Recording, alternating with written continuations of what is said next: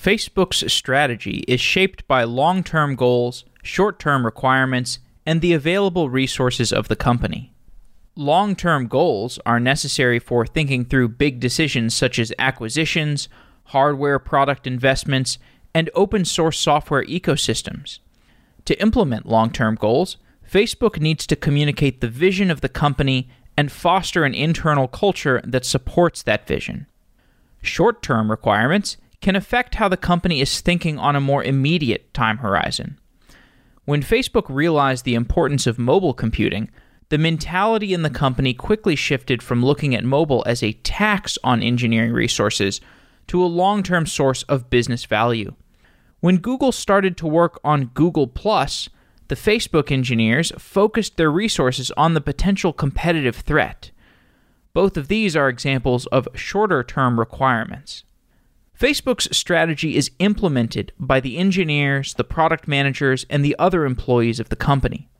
Facebook is unique in its ability to allow those employees to self assemble into work that is meaningful to the individuals as well as to the company. As the long term goals and short term requirements of Facebook change over time, company resources are shifted to focus on the different sets of priorities that might emerge. Some of those priorities might be to invest in more speculative projects, and other of those priorities might be to double down on what is currently working.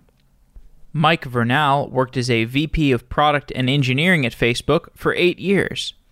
He left the company in 2016 and joined Sequoia Capital, where he now works as a partner. In his time at Facebook, Mike helped architect and implement strategies relating to product direction and engineering. Mike joins the show for a discussion about his time at Facebook and the strategic lessons that he learned from this time. The findcollabs Open has started. This is our second findcollabs hackathon, and it features $2,500 in prizes. To enter, you just have to create a project on findcollabs, and we have prizes for the best machine learning project, music project, visual art, React.js, podcasting, cryptocurrencies, game design. We have lots of different prizes, and I would love to see some cool projects being posted. findcollabs is the company that I started, and it is a place to build projects and find collaborators. You can check out our second hackathon by going to findcollabs.com slash open. With that said, let's get on to today's show.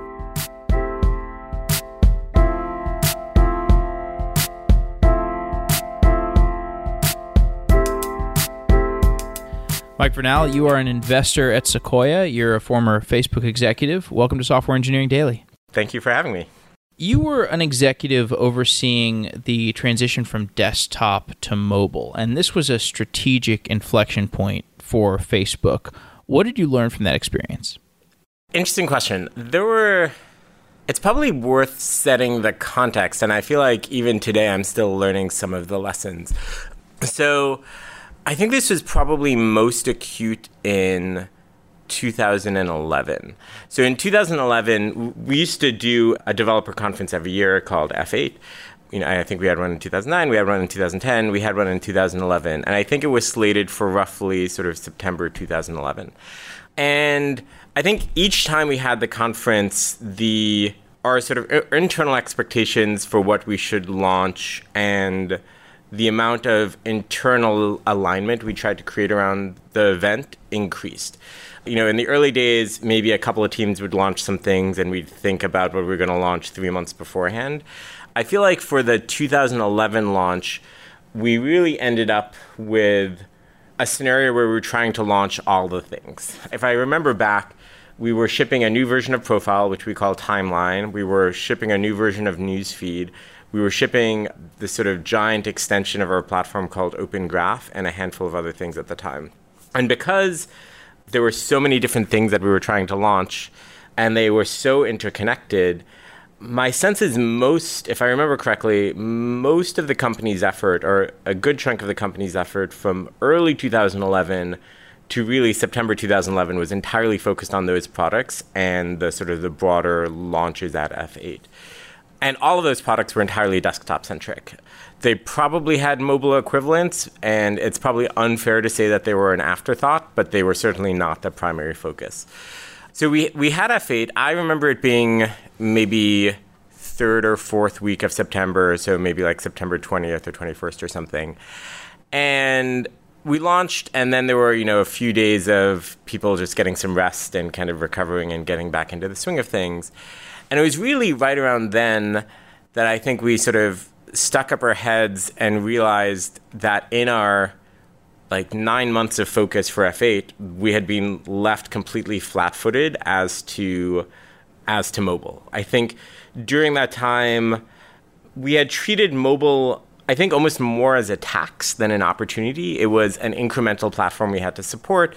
So we had a bunch of great people that were working on it and they were, you know, they were doing good work, but I don't think I'm not sure anyone inside the company would have characterized it as an opportunity. I think we would have characterized it as a tax. And actually that I think that framing really also informed our technical strategy. At the time, we lacked just really great iOS and Android engineers. I think finally, probably supply and demand is coming into balance in 2019, but for probably four or five years, there just weren't enough really great iOS and Android engineers. And we certainly felt that in 2011.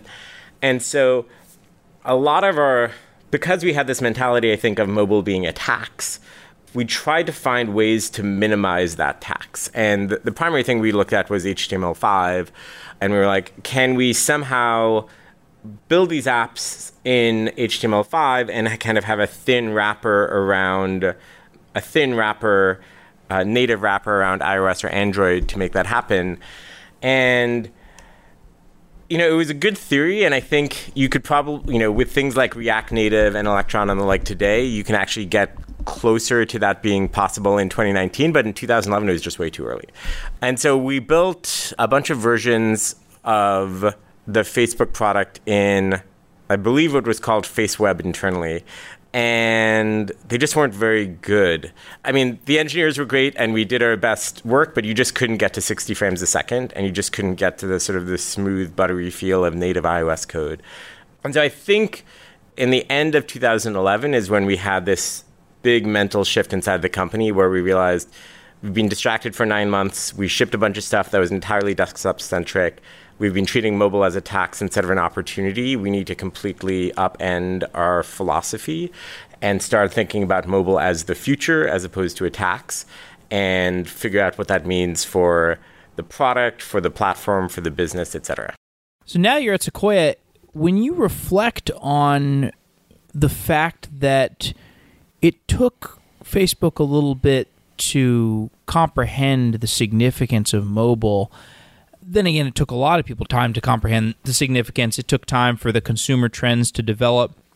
But do you have any reflections about the adoption cycles of technology and the fact that one of the most savvy tech companies, you know, at the time and still today, but took a while to see how big this trend was going to be. Do you have any reflections on the the adoption trends of technology? Well, I think this is fundamentally the innovator's dilemma. I think when you are big and you have when you're at scale and you see something that looks small, it's just it's very hard to value it based on its future value as opposed to what it is today. I remember going back before Facebook, I worked at Microsoft for around 6 years and I remember at the time I was in some meeting with Steve Ballmer, uh, who was the CEO at the time, and he, he made some comment to the effect that if a business was not going to be a billion dollar business for Microsoft, there was no reason for them to be playing in that space. And I get the spirit of the comment, and I get the spirit of it today. Like you, you want if you're building a product, if you're building a company, you want to go after a large enough market. But I think if you're inside Microsoft and you hear someone like Steve Ballmer say that, it's really hard to work on something that is maybe going to do 5 million in revenue the first year and 10 million in revenue the second year. By the way, those numbers would be fantastic if they were a startup, but within a company like Microsoft, that's sort of peanuts. And I think the desktop mobile dynamic inside of Facebook was fundamentally the same thing. The desktop numbers were so huge, and the mobile numbers were actually they were bigger than you might think, but it was easy to anchor on desktop really being the the focal point of the business.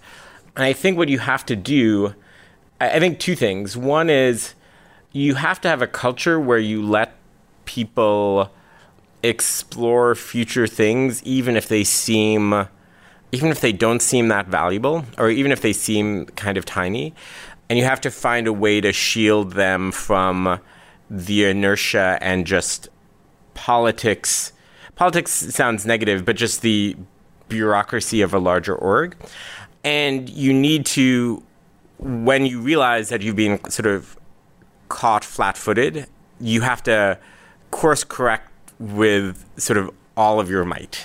You can't, I think the first mistake people make in the innovator's dilemma is just not paying attention to things that are small. And then I think the second thing is they try to eat their cake and have it too, where they try to keep their current thing and then sort of dip their toes into the new thing. And I think you really have to sort of burn the boats and move over to the other thing with all of your might and sort of make that bet. I think it's you know it's it's kind of entered the realm of mythology as opposed to fact at this point. But I think one of the things that Mark would say at the time was if a you know like after he made this mental shift around desktop and mobile.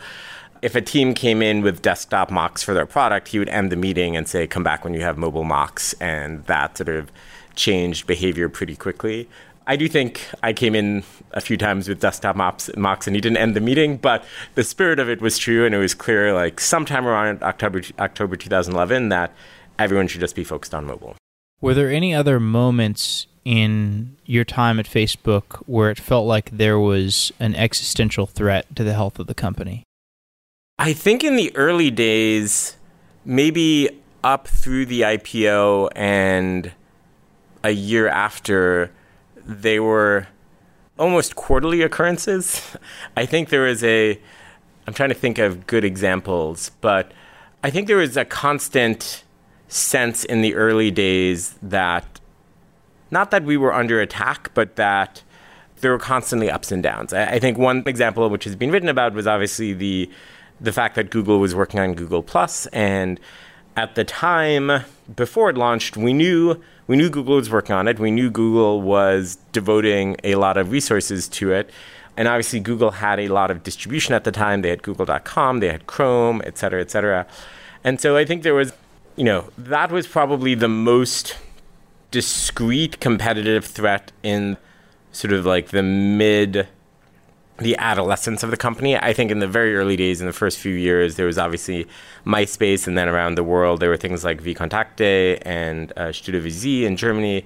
But I think sometime around 2008, 2009, Facebook started to emerge as the clear leader. And I think when Google Plus came along, as one example, or rather before it came along, there was a fear that this is this was something that might really sort of upset the balance, and I think was a rallying point for the company we had a show a while ago with a Google engineer who had worked on Google Plus, and I asked him for some perspective on his time working on that. One thing that surprised me was, in contrast to the narratives you often hear around Google Plus, like this thing is a complete mistake, uh, total dead end for the company, total distraction, total hyper competitive focus. His memory and his position was that this was absolutely a worthwhile endeavor. Google was worried about these areas of the internet that would be difficult to index. They felt this was a walled garden environment. It was potentially a threat to the internet ideology that Google had dominance over. So when you put yourself in Google's shoes at the time, thinking strategically, do you think it was a smart decision to to put all the wood behind that arrow? I mean, that was like kind of Google's own innovator's dilemma moment, right?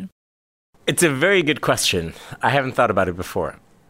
You know, I would say I could argue both sides pretty easily. I think the Amazon Jeff Bezos view would be you should be customer obsessed, not competitor focused. And I don't, and this is not to diminish any of the work that the Google Plus team did, but I think it would be fair to say that the effort was competitively focused as opposed to consumer obsessed. And so that I think would be the obvious strike against it. On the flip side, I think it's, you know, Google had been this incredibly fast growing company that was really the sort of the darling of the tech ecosystem. And I think Facebook was maybe six years behind it, but growing at a similar clip and with a similar, I think, amount of potential. And so it was a reasonable, I think, strategic decision to make. It, it was a reasonable thing to try. And I think executed differently, it might have been more aggressive. It might have had more impact. But, you know, one of the, I'm sure you read Ben Thompson every so often, but I think he has some comment. I can't remember exactly what it is, but it's around culture and how it's really hard to be it's really hard to be excellent at two different types of product with the same culture and i think it would would have been hard for google to be excellent at social while also being excellent at search so i don't want to we don't need to take this discussion too far yeah. but like if you were in charge of that Google Plus project that or Google's social efforts at the time and you took that more tempered approach you're like okay, the competitive strategy here is to flank, right? It's some kind of indirect. I mean, you could even say Google's done that today. Google feels like a social experience now, but it's it's much more subtle. You know, you know that Google is taking into account some sort of social graph when it returns your search results. Do you have any sense for how you would have architected that strategy if you if you were in Google's shoes at the time when you see this threat of Facebook? Do you do some kind of top-down effort or do you just sort of like massage into your various keynotes and conversations that like, yeah, there's this Facebook thing and we should probably think more socially or something like that? Well, hindsight is 2020, so it's a little bit unfair. And it's counterfactual. Yeah, fair enough. I mean, the the most obvious thing is Google owns the most popular operating system in the world by a factor of four or five. And again, not to diminish Google at all, but it would be hard for me to today articulate what their messaging strategy is. I think there's Hangouts, I think there's like Allo, I think there's Duo, I think there's an assistant you can talk to in a separate app, et cetera, et cetera. There's a lot of different messaging apps. I feel like Apple, I mean, Apple has a very coherent messaging strategy around iMessage. It's iOS only, I think, to make the iOS ecosystem sort of work better together. So I, I get their strategy. It's not a cross platform strategy, but I think iMessage is the dominant messaging platform in the US for, for iOS. I, with the benefit of hindsight, I would have just gone very hard after messaging and gone very hard after mobile. In some senses, I think Google made the same mistake that Facebook did around this time, which is they fought like today's war instead of tomorrow's war. So that's the most obvious thing. And, and I think the like, there's still, even if Google Plus in its first incarnation hadn't worked, had Google just built a great, a singular messaging app on Android and had it really been the dominant messaging platform on Android and then also had that be cross platform, that could have been a very, very powerful social strategy. Obviously, WhatsApp, which Facebook ended up acquiring, I don't know how many users they have, a billion plus users. Look at WeChat in China. Messaging is clearly was the future of social in many ways. And I think it should have like there is a strong argument that Google should have been the best position to do messaging given the dominance of Android. You were the co creator or you worked heavily on the product for Facebook Login. What were the most difficult engineering problems around building Facebook Login? I was thinking about this question because I was thinking about what you'd ask me on the drive the drive here today. And this one I think is a little bit of a funny story. So my very first job out of college was was at Microsoft. And at Microsoft, I was working on the XML Web Services group. So I actually sat on the SOAP standards body and I, I thought about this thing that hopefully no one on the podcast remembers called the WS Star protocols. And it's kind of like Corba, but worse. And the interesting thing about the that group, the XML Web Services group at Microsoft, is it was kind of the a little bit the descendant of an earlier project at Microsoft called Hailstorm, which again people probably won't remember, but Hailstorm was this this kind of very broad Microsoft Passport identity layer for the internet does everything strategy in maybe 2000, 2001. And it was before I had joined Microsoft, but it had been this sort of sprawling project with a lot of people working on it and a lot of noise and energy. And like I said, the, the team that I joined, which was kind of post Hailstorm, was still a couple hundred people working on all these different web services. And one of the lessons I mislearned when I first joined Microsoft was the way you got things done was you allocated 200 people to a project and told them to go and start doing some stuff. And so it was a very, when I showed up at Facebook, one, Facebook was a very small company. It was probably 70 or 80 engineers at the time. And I had joined Facebook to work on platform because I had spent my entire career working on developer platforms. And the first F8, which was in 2007, was really the thing that got me really excited about the company. And so I joined to work on developer platforms, and the team at the time was maybe eight or nine people. And at the time, there was this interesting narrative, and this all this all ties interestingly back to the desktop mobile question you asked at the beginning. But at the time, there was this narrative that Facebook was trying to sort of reappropriate the web and have the web live within Facebook.com. And people analogized it to sort of AOL and AOL keywords back in the day. And so, you know, people would talk about, oh, the U- you know UPS is wondering whether they should kill UPS.com and just have a Facebook app, and you know, New York Times is asking the same question. And then people from the outside would look at this and say, look at Facebook's evil master strategy, which is to kill the web and reappropriate it inside of Facebook.com. I could certainly understand if you were at Google at the time and your entire business was predicated upon the quote unquote open web, that more things moving within Facebook seems not just strategically bad, but in some senses like morally bad because, you know, openness is good.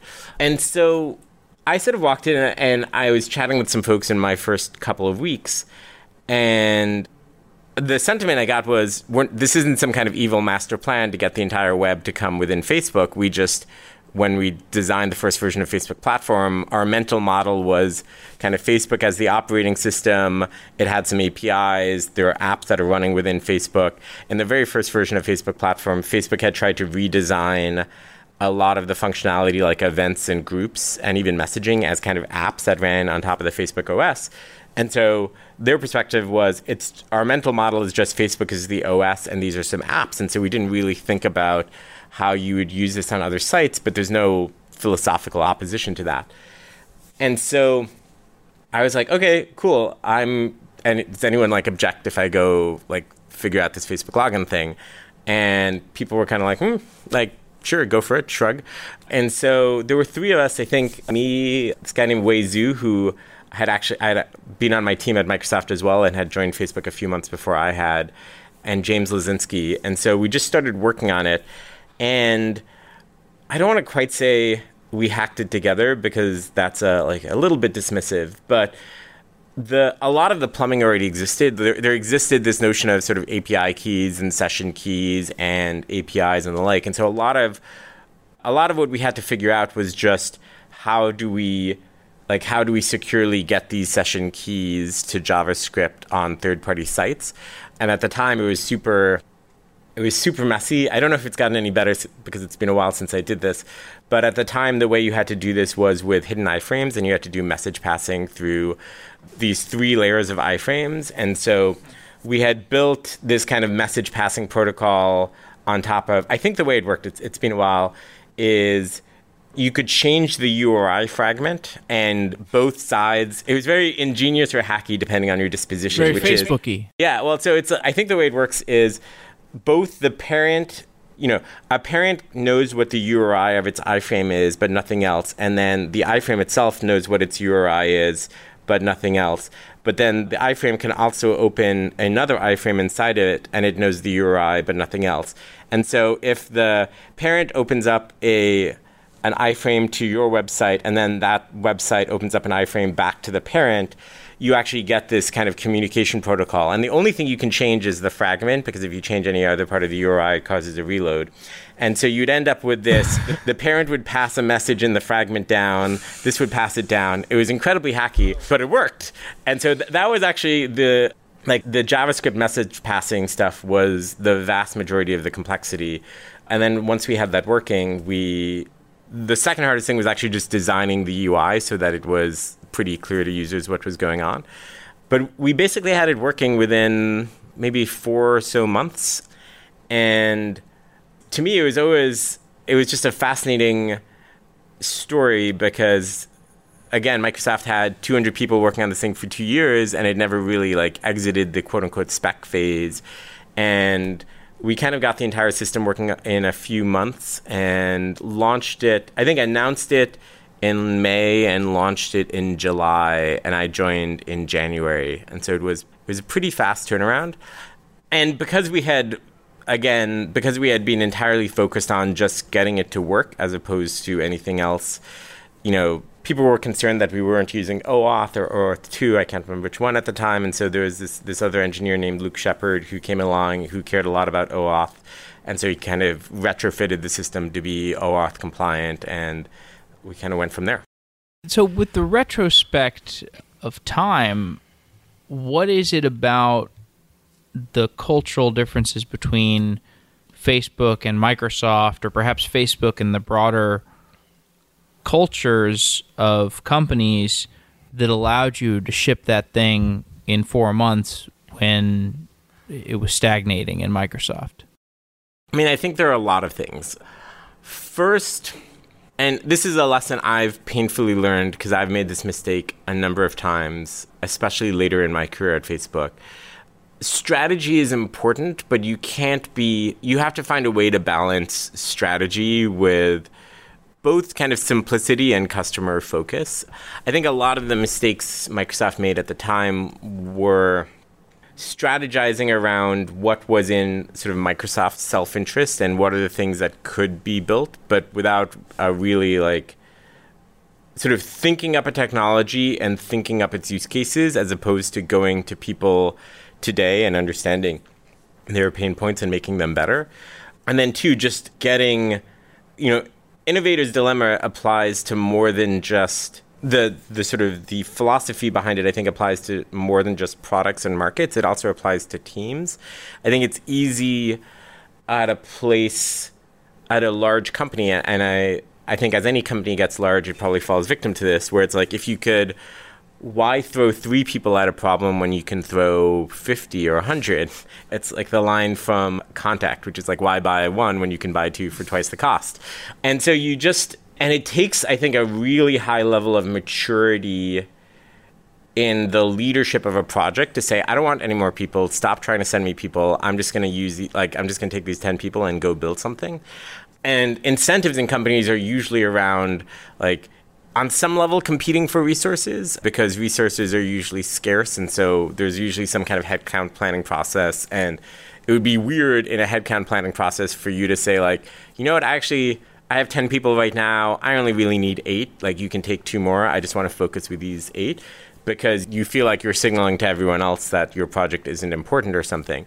And so you just end up with these dynamics as companies grow where you think if you have an important problem, you have to throw a lot of people at it. And that obviously doesn't work. You end up with just complexity. You end up with 200 people not quite knowing what to do, but trying to do busy work, etc. And so I think having three people that just kind of go make it work. And by most measures, the thing that we launched, I think you could criticize on every single dimension. Like there were probably technically a bunch of problems with it. Maybe the UI was not as great as it could have been. It certainly wasn't standards compliant. You were a vice president at Facebook, vice president of I think product and engineering around this time, but you were in charge of I think the department was called utility, and so it was this was you know obviously an esteemed role in the organization, but newsfeed was not in your domain, and newsfeed was driving a lot of the product, the, the, the direction of the product, at least as I understand from my other conversations with people. I think a, a, quote was, "So the feed goes, Facebook goes." So were there any frictions in getting products out the door because feed was not directly in your dominion? It's a good question. I would say there was healthy friction in terms of people wanting to do what was right for their individual products. But I, think the broader question is very interesting. I, I, don't know if you read over the weekend this very, very long blog post by Eugene Wei yeah, yeah. called Status as a Service. You skimmed it? More than skimmed, you know, concerted scout would like, you know, read for five minutes. It, it was right, a commitment. Skim down, read for five minutes. Like, wow. Yeah, it was a commitment. I think someone I work with referred to it as a Russian novel. but it was interesting because he talks about these dimensions of I think like engagement and status and utility and something like that. And it was interesting to see yeah. someone else use that term to think about it. You know, I, I think the high level, th- the going in thesis was that we could make Facebook both more engaging and more useful. And so there actually there, there were two orgs that primarily worked on the core Blue app. One was called engagement and one was called utility. And, you know, I think the going in thesis, it was like an interesting hypothesis. I think what we learned is like engagement. It's hard for one app to do both. And I think engagement just ends up trumping utility, especially since the core economic engine of Facebook was so deeply tied to newsfeed, which was the driver of engagement within the app you'd end up I think we ended up in this dynamic where engagement was always as the focus and kind of the center and the sort of the utilitarian aspects of Facebook ended up being more on the periphery. But to that point, I don't think I don't think there was friction per se. I think the the dynamic that happened most was people would build a new product and they would they would want to grow the product because that's that's what people want to do. And, you know, they would see newsfeed as this just incredible distribution channel. And so they would construct feed stories that would show up in feed. Like an example might be an app like events or functionality like events. And you might want to have like you might want to have a story in newsfeed when someone joins an event, when someone says they're going to an event, you know, blah blah blah. And so it would be very natural for the events team to say, "Hey, I have like here's my events product. I want to grow it. It's valuable. Like it's getting people together in the real world. People like it. I want to grow it." The best growth channel is actually in newsfeed, and so we should find figure out a way to sort of generate more stories in feed. And then the feed team would say, "That's fine, but like we we want to." run as sort of balanced and efficient an auction as possible for the content that shows up in newsfeed. We want to show content that people like and that want to engage with. And so we're not going to sort of artificially boost your content. We'll put your content into the auction like we put other content, but we're not going to sort of help it out in the early days to help you grow to achieve some critical mass. That was probably the core tension around people wanting maybe like artificial boosts in the early days to sort of help kickstart some product. And the feed team, to its credit, I think holding a pretty hard line and saying like, no, we're gonna like we want to have a neutral, balanced field. We want to show people the content that people like, and we're not going to we're sort of not going to artificially change distribution. What was the biggest mistake you made as a manager at Facebook? What I would say is this: there were a handful of times where I sort of would end up with a hodgepodge of sort of different teams that were working on things.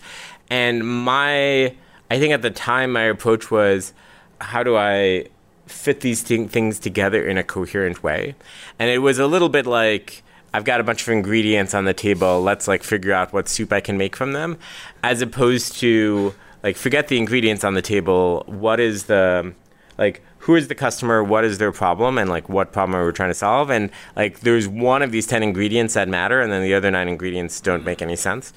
And so I, I think I I spend a lot of time trying to figure out okay, there's these 10 puzzle pieces, what is the right way for them to go together?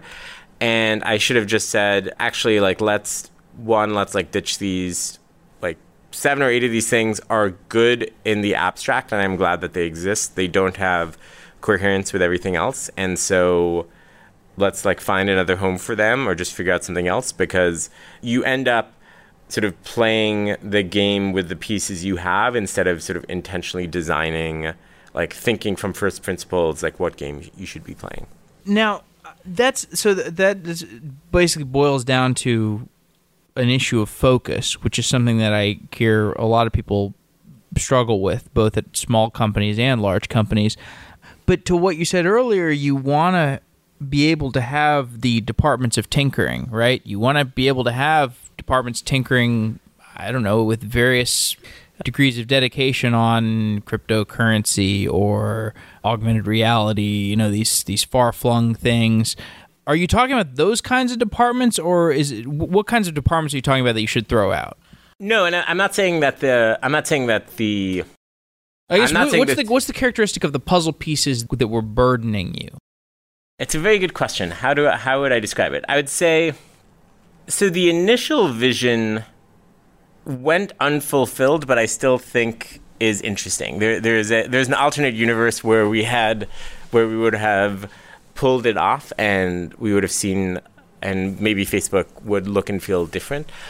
I think the from a technical perspective, there was always a there was always an obsession with the graph at Facebook and a sense that the world could like really interestingly be modeled as a graph or really as two concepts a graph and a feed where and i think the way these two things relate is the graph is a set of nodes and then relationships between those nodes and then the feed is really like a database replication log is kind of a reverse chronological view of all of the changes that are happening in the graph. And that I actually think is a pretty interesting and beautiful concept.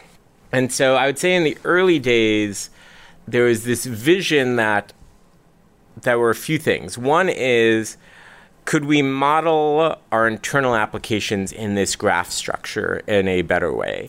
Two, could we sort of expose those applications to third parties so that they could integrate them with their apps, which is why the Facebook API is called the Graph API. And then third was this notion of Open Graph, which is the thing that we launched in 2011, which was can we also help third parties sort of model their data in this graph oriented way and then help them integrate their data set with the Facebook data set with the sort of obvious benefit that as as there were these kind of state changes in maybe third party apps, that those state changes would also sort of be eligible for showing up in newsfeed and potentially search and other things. And so you can imagine, you know, one of our launch parties way back in the day was Spotify. I think when Spotify launched in the US was was with Facebook login and, and was back in 2011. And, you know, our mental model was look, there's artists and there are albums and there are songs and there are listening to, you know, those are kind of the nodes and then there are edges like liking a song or listening to a song, etc. So let's figure out how we can model all these things together and then integrate them into Facebook. And, you know, we had visions of being able to do things like aggregate, just understand like which songs are your friends listening to the most this week, this month, etc. And a sense that you could do this at the kind of abstract platform level. Like you could understand the most number of edges from your friends to some particular node in some time window. And really, like, if that is your abstraction, what is the difference between the most listened to song on Spotify or the most watched thing on Netflix or the most committed to repo on GitHub? You know, they're all kind of the exact same thing.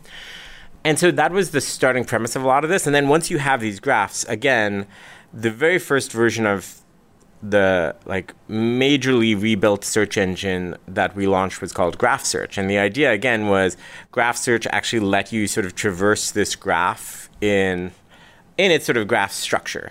You could use natural language, which didn't work as well as it could have, but I think could have gotten better in terms of like show me all of my friends who listen to some song and then show me, you know, you, you, could construct these graph queries in natural language and they would actually map down to actual graph queries.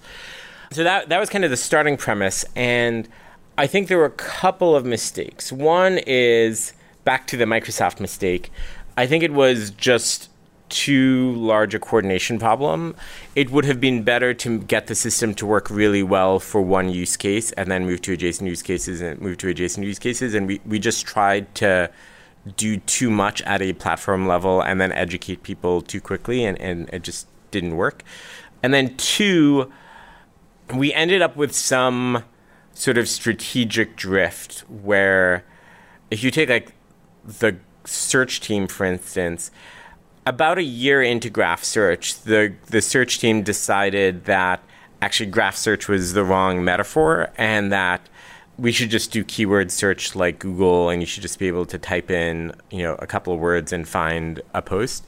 In retrospect, I think that was a mistake because it, it was a it's complicated to answer. It, it's kind of like your Google Plus question earlier. because on the one hand, I do think that's what customers like would say that they want, like what they what it was really an effort to make search work more like Twitter search, which is you can type in a couple of things and you can find the tweet you're looking for. Like, how can we make Facebook work well for that use case? But I think the differentiated thing would have been to like make graph search easy enough to use that you could actually write these queries over the graph and like ask interesting questions of the system. I think it's a little unfortunate in retrospect that we didn't sort of fully fully explore that. But that is overall a way of saying as we started to have this drift, as graph search ended up not graph search but search, and as other things became less less focused on sort of modeling out this graph and modeling out the sort of the open graph of how all these things connected together, they became less this coherent story of like modeling the graph and then searching over it, and it more became a set of disparate parts. And it's hard to have perspective on something when you're in the middle of it. Yeah. But I think at some point I should have realized these things weren't deeply connected together anymore. They had kind of drifted apart. And then it became, well, if it's not all connected by the graph, what are they connected by? And I think the core mistake I should have realized is like the the premise of this is has changed and we should recalibrate and reorient based on that. Wow. One of the motivations for doing this interview series was the fact that the engineering practices of Google are well documented. People have talked about them a lot.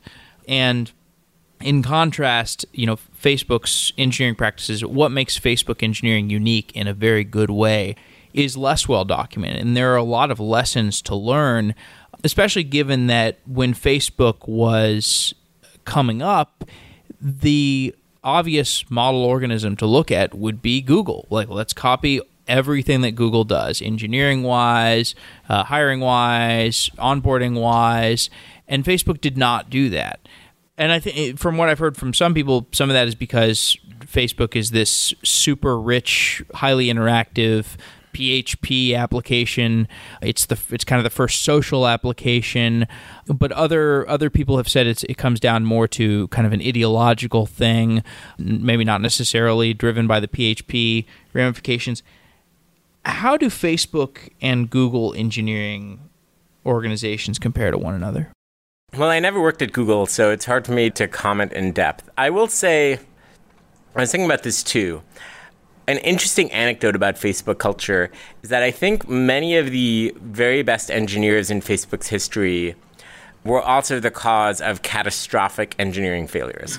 And I, I won't call it, you know, I won't call people out by name, but a bunch of the worst bugs in Facebook history that you know would take the site down for two or three hours or cause like pandemonium were caused by you know some of the prior guests on the show and just like just really really great engineers and I think the reason for that was this not fearlessness, but I think it's really, you know, I, again, going back to the Microsoft experience, I remember there was this element of lore within Microsoft, and I, I don't know if it's still true, but I was told that, you know, so much of Excel was written in hand tuned assembly, and there was something like 91 global variables in Excel that were protected by one spin lock.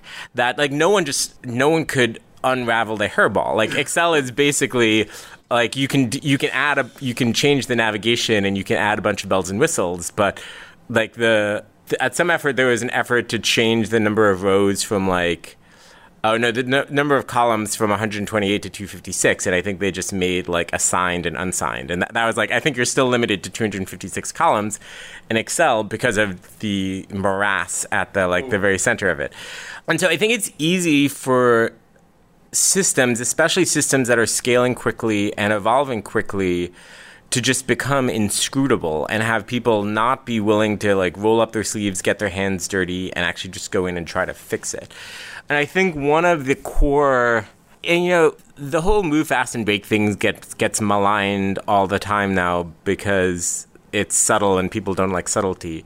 But I think a lot of the basis of that fundamentally came from the, the engineering team. It was not a like a product thing or a company wide thing. To me, it was fundamentally a sort of a technical mantra.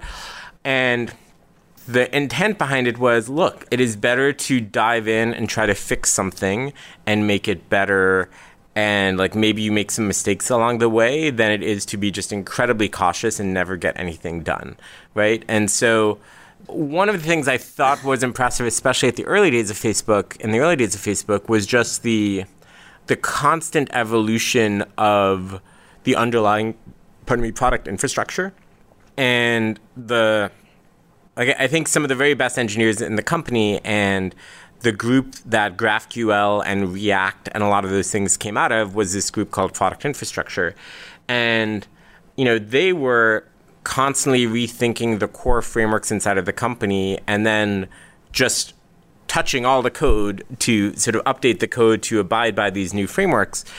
And that's like in most companies, I think there's either just fear, like no, people are too scared to go do that, so you end up with 91 global variables protected by a spin lock, or there's so much, it's so glacial the pace because you're so careful about the changes that people just get dissuaded from ever doing this because why work on some new abstraction if it's going to take five years for it to sort of roll out throughout the code base?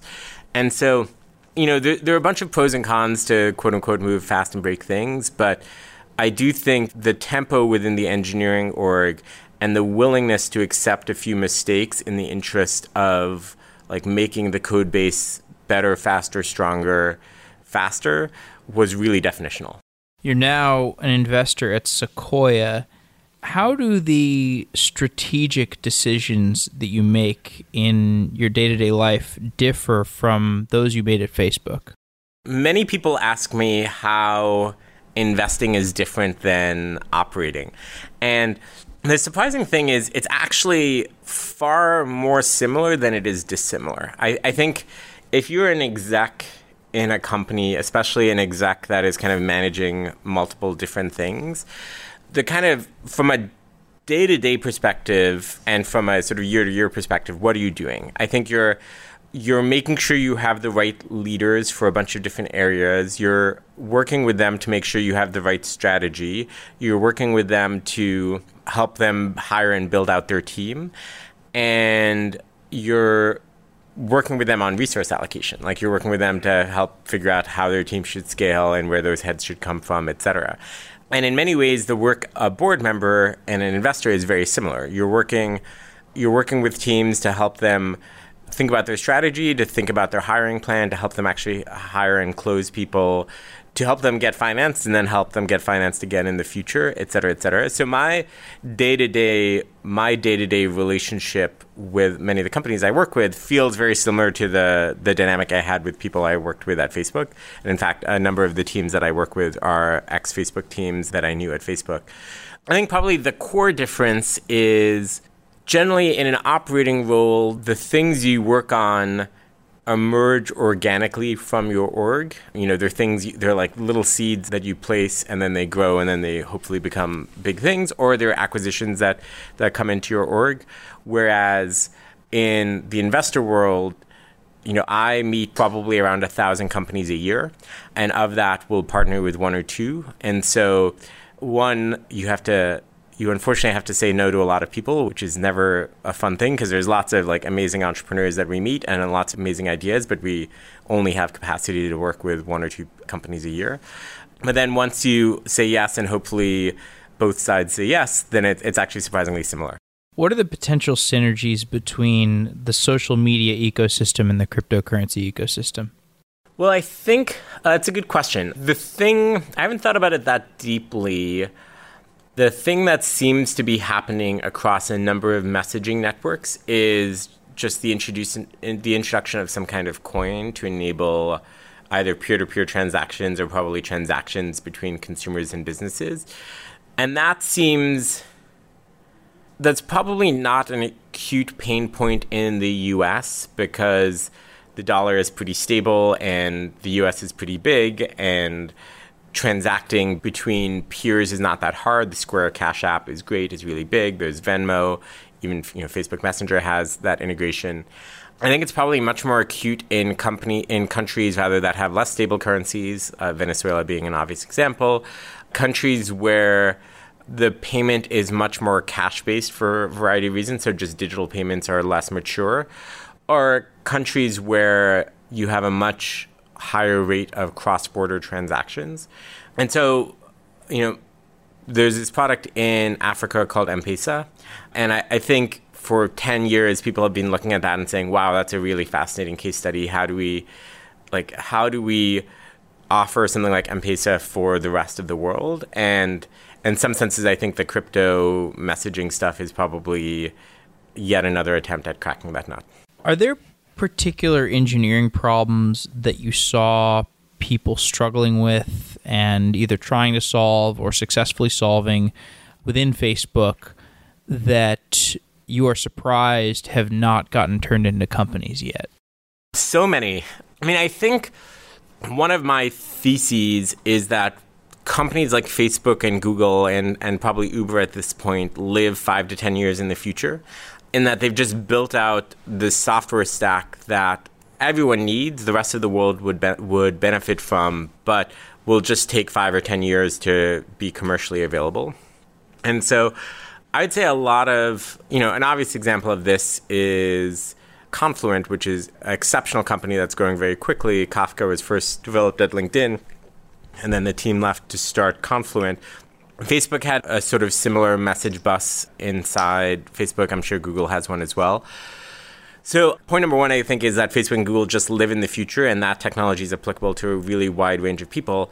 Point number two is, especially as companies mature, they get very like like Facebook and Google, they get large, and people just leave, and they start companies or they join other companies, and when they they land in their new companies, they just miss the infrastructure that they had in their old company, and so I think that dynamic also creates this sort of pre-existing market pull for the system. Like people are looking for this thing that they had at facebook and don't have anymore. So i think there's a lot of opportunity there and certainly if anyone is bouncing out of google or uber or facebook to build a company around one of the shiny toys that only they have internally i would love to talk to them. Mike vernal thanks for coming on the show. It's been really fun talking. Yeah thank you so much. Wow